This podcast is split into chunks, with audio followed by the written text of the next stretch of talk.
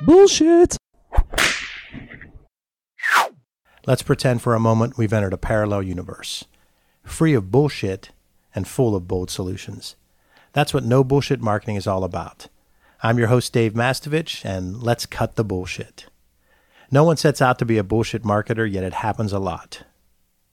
Especially because we are often uncomfortable repeating our key messages. Whether it's a fear of sounding scripted or assuming the audience remembers what they heard before, communicators struggle with repeating their message and using different mediums to tell the story again and again.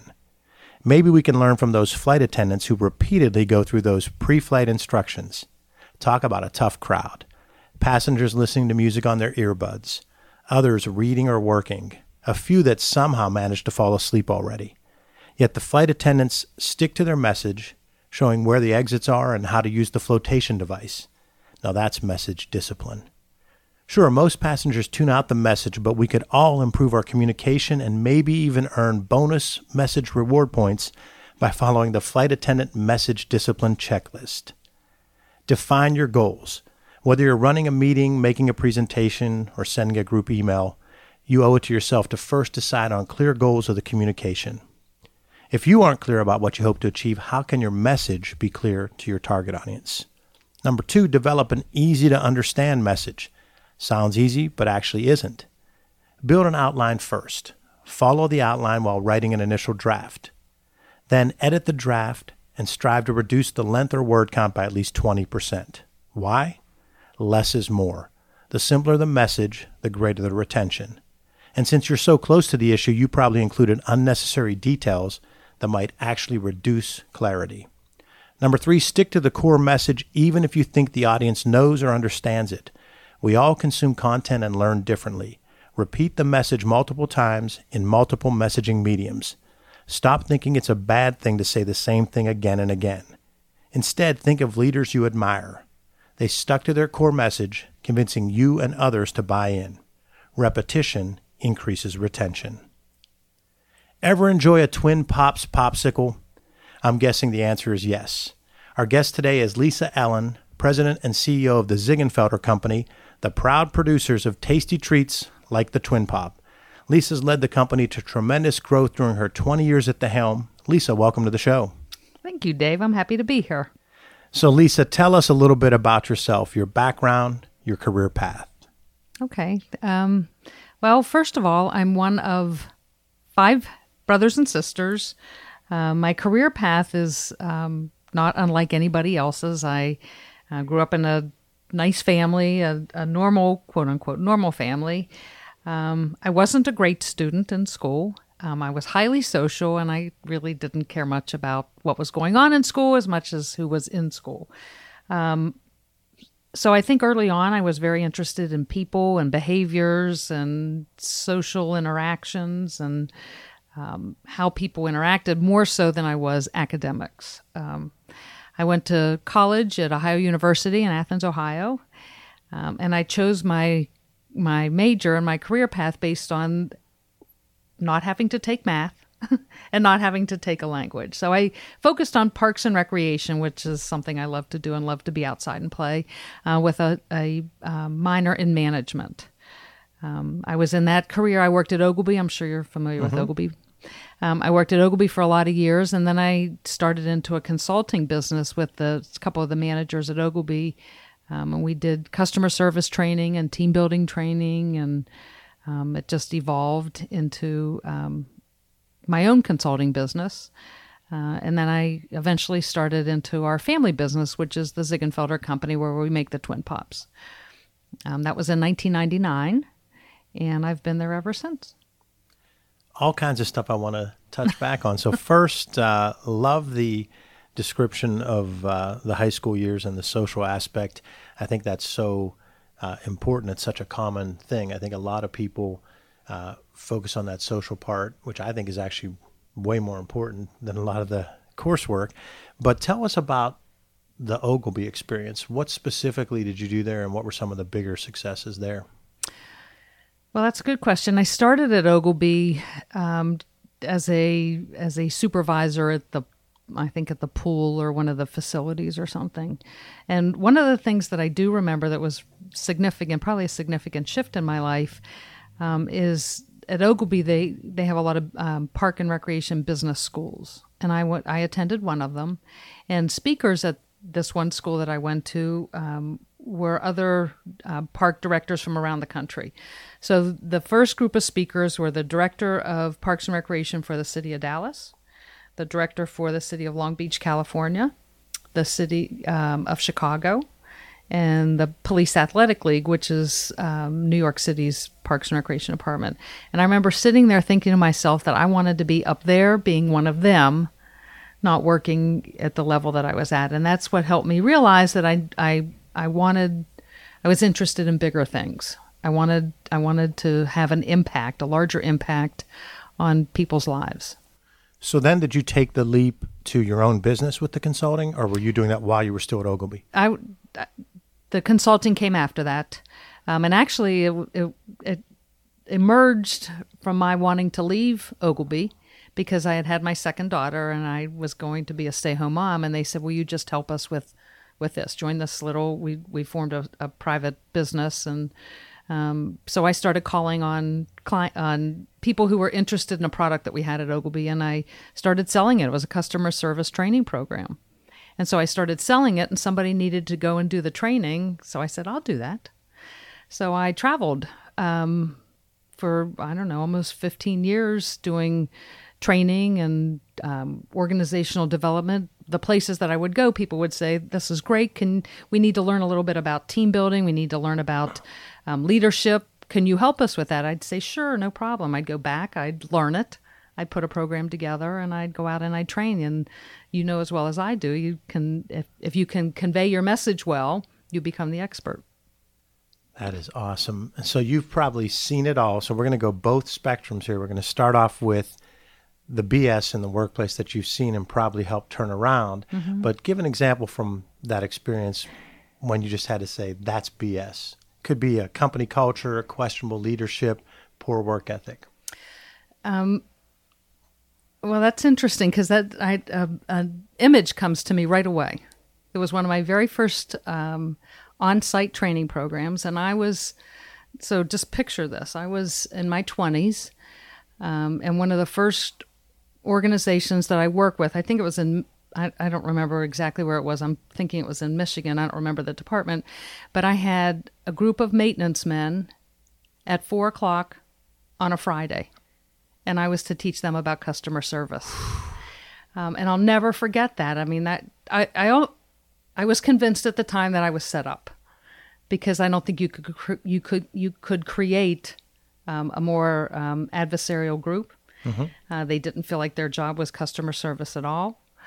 Um, so that was tough. And I, where I mustered the strength to talk to the director to say that this was not a good start, somehow mm-hmm. I did. Mm-hmm. Somehow I did. And so that was where I would, you know, in that environment where I called BS right away.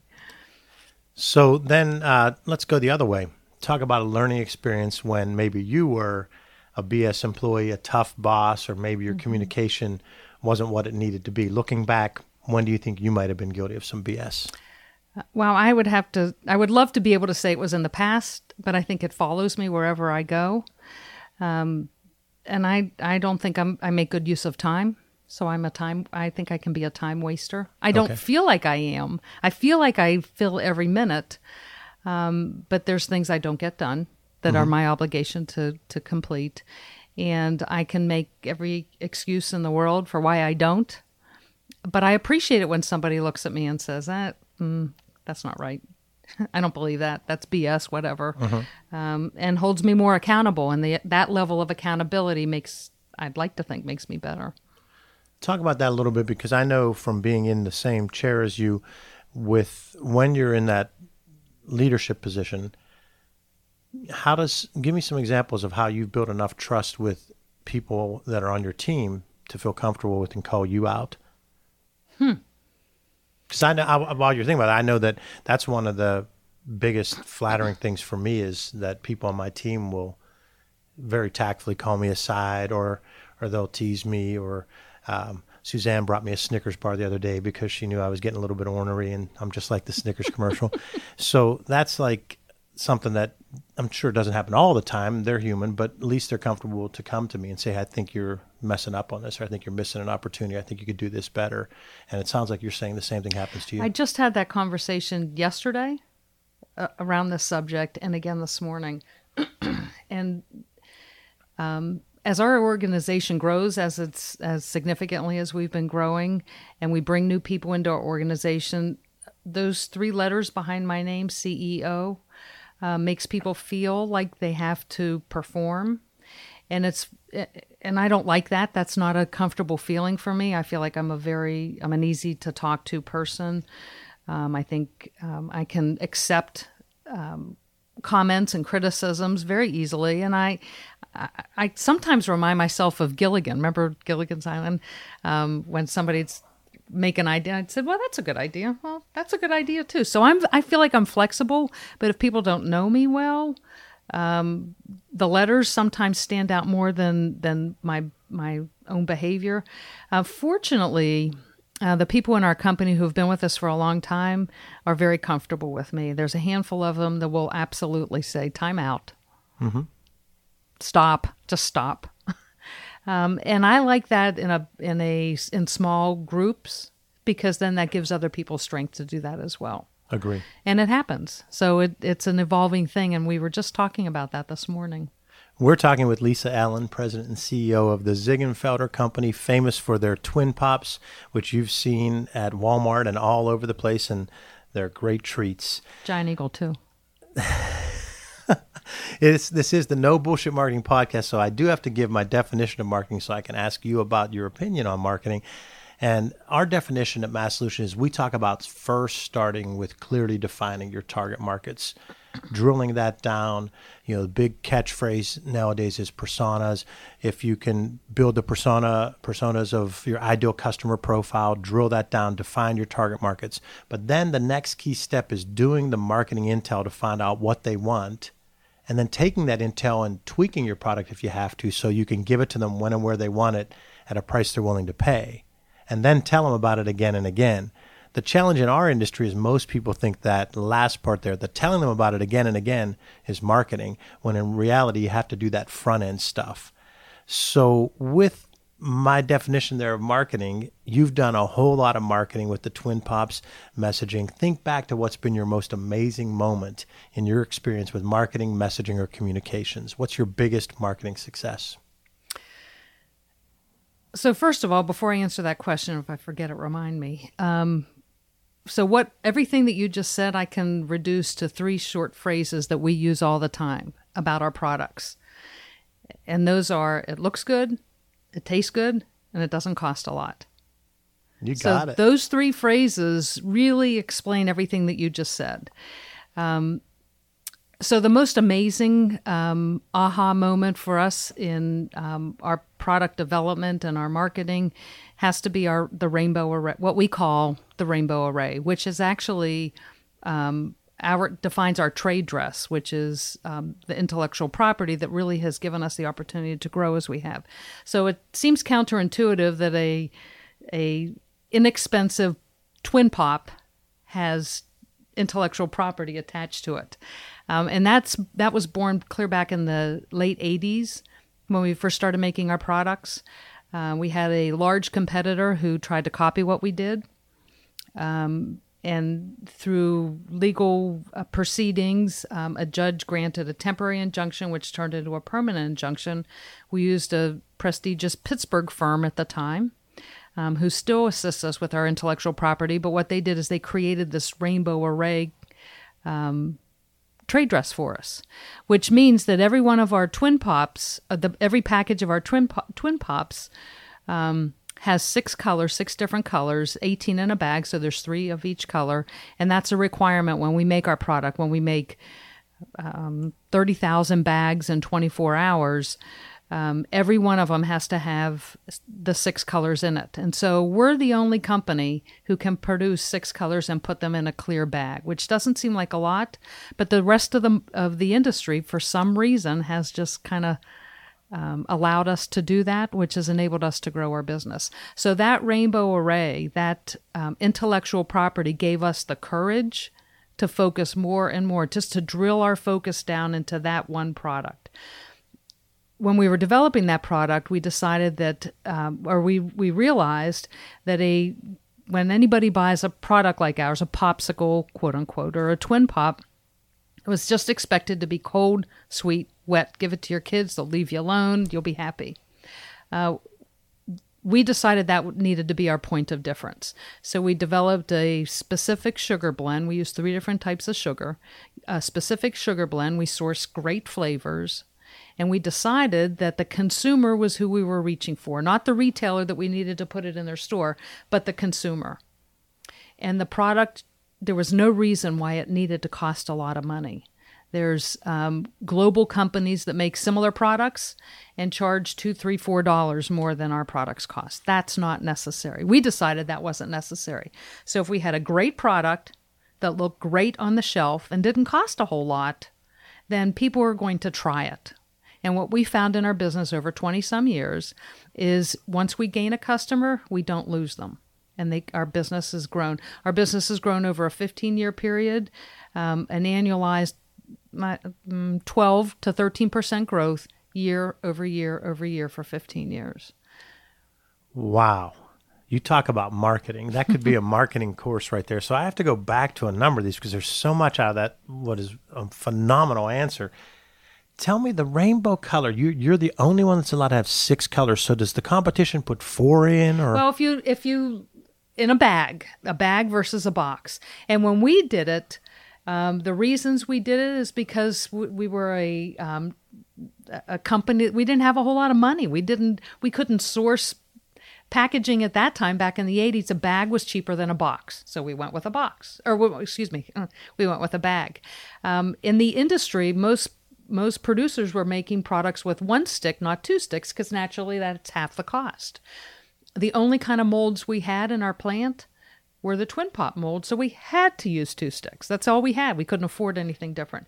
So we developed a package that spoke to the consumer, not to the not to the operation, not to saving money on uh, what consumers know happens, which is you get less, costs you more. So we decided to do the opposite, counterintuitive. Um, so we put six colors in a bag. This this um, legal proceeding that we were uh, awarded the injunction against the other company. Um, the brilliance in all of that was when our our legal team said, "Now take this and run with it." You've been granted an injunction that says that you're the ones that can put six colors in a bag. It's a very, if you think about the focus, it's very, very narrow. Um, but we took it and we ran with it. So we put um, the color, our package on truck, on the trucks that we leased. We put the image of our package in every circular wherever we had an ad across the country.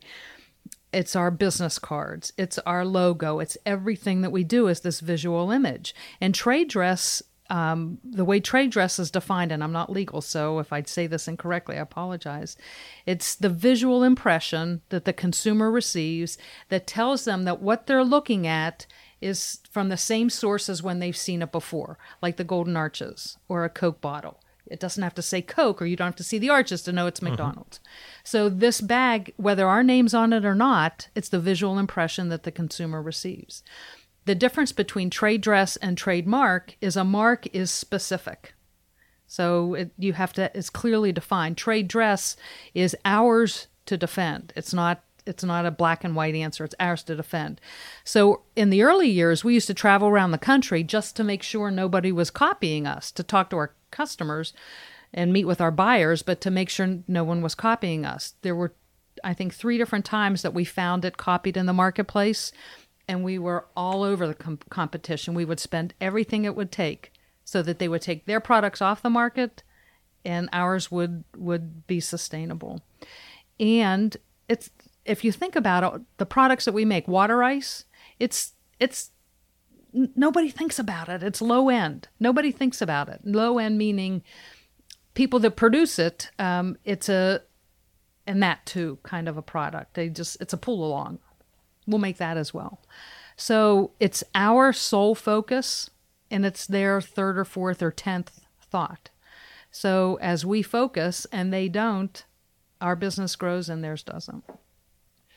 Some amazing marketing stuff. The first thing being that they focused on the customer and the consumer and made it visually strong and made it something that had the the pricing and the, the taste and then having the wherewithal to push the, the legal issue and to continue to focus on one core thing.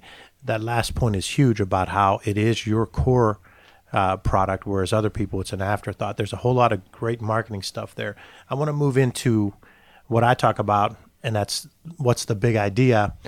Uh, it's a question we ask all of our clients because when it comes to messaging, I think you have to answer two whys. Your why, which you've kind of answered, your reason for being as a company, and your customers why, their reason for buying.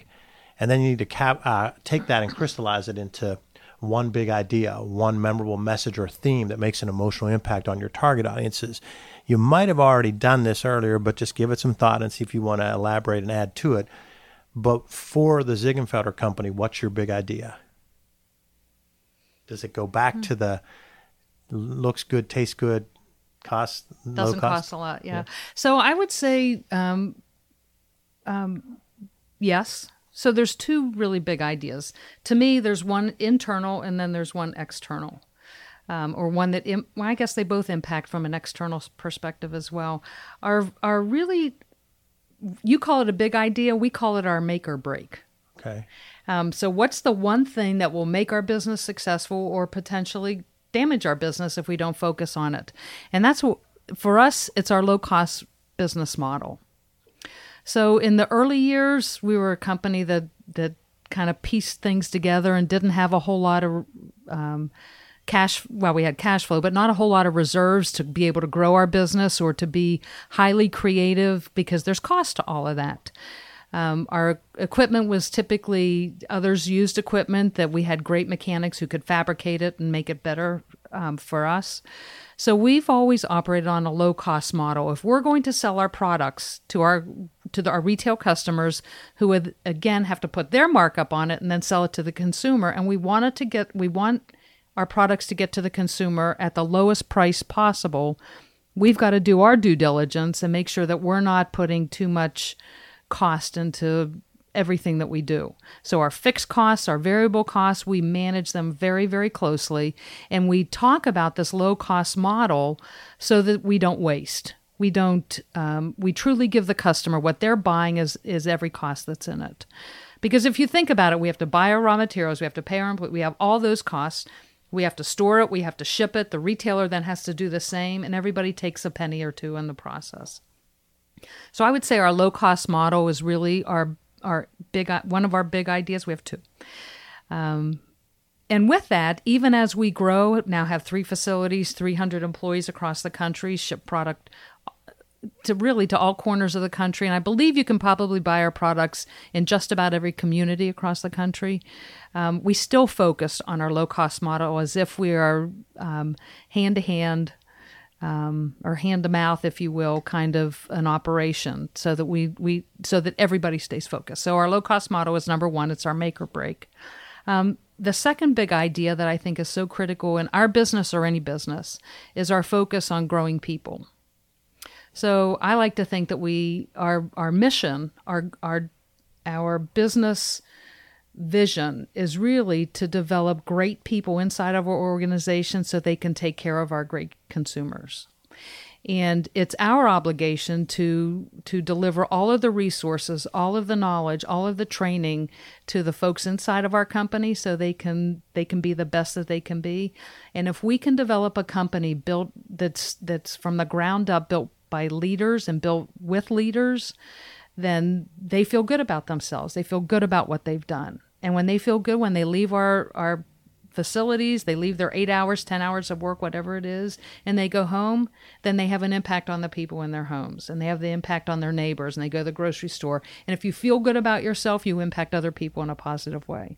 So I think that we we have a company that can impact millions and millions of people, not just by the products that they eat, but by the people that they touch. So, Lisa, how can listeners contact you if they'd like to learn more about what you do? Well, that's a great question. So, um, a number of ways. Um, our Facebook page, which is Budget Saver, which is our brand name. Um, we're on Instagram. Um, my our website is budgetsaver.com. Anybody can go to that and find us. Um, and my email address. I'll give you my email address. So if anybody wants to contact me directly, feel free to. Well, this is a, this is a first, folks. We've Is got really? a CEO giving her email address. I'll yes, be glad this is to. awesome. I'll be glad to, and then I'll let you know how many listeners you have. Okay. Uh, my So email gonna, oh, well, address. I'm, I'm going to have my whole staff like email around That's her fake Gmail addresses. Heard you on the show. Uh, my email address is L Allen A L L E N. So it's L A L L E N at twinpops.com. Lisa, thanks for being on the show. You're welcome, Dave. Thank you. Great episode. Thanks for joining us for the No Bullshit Marketing Podcast. Visit boldsolutionsnobs.com or boldsolutionsnobs.com. for show notes plus additional marketing and messaging resources, sign up for Light Reading. You'll receive valuable strategies every other week to improve your marketing and transform your message. It really is light, intended to be read in two minutes or less, and it just might trigger bright ideas for you. To sign up, visit masssolutions.biz. Remember, ask yourself, what's the big idea? And build your story around the answer. It's all about bold solutions, no BS.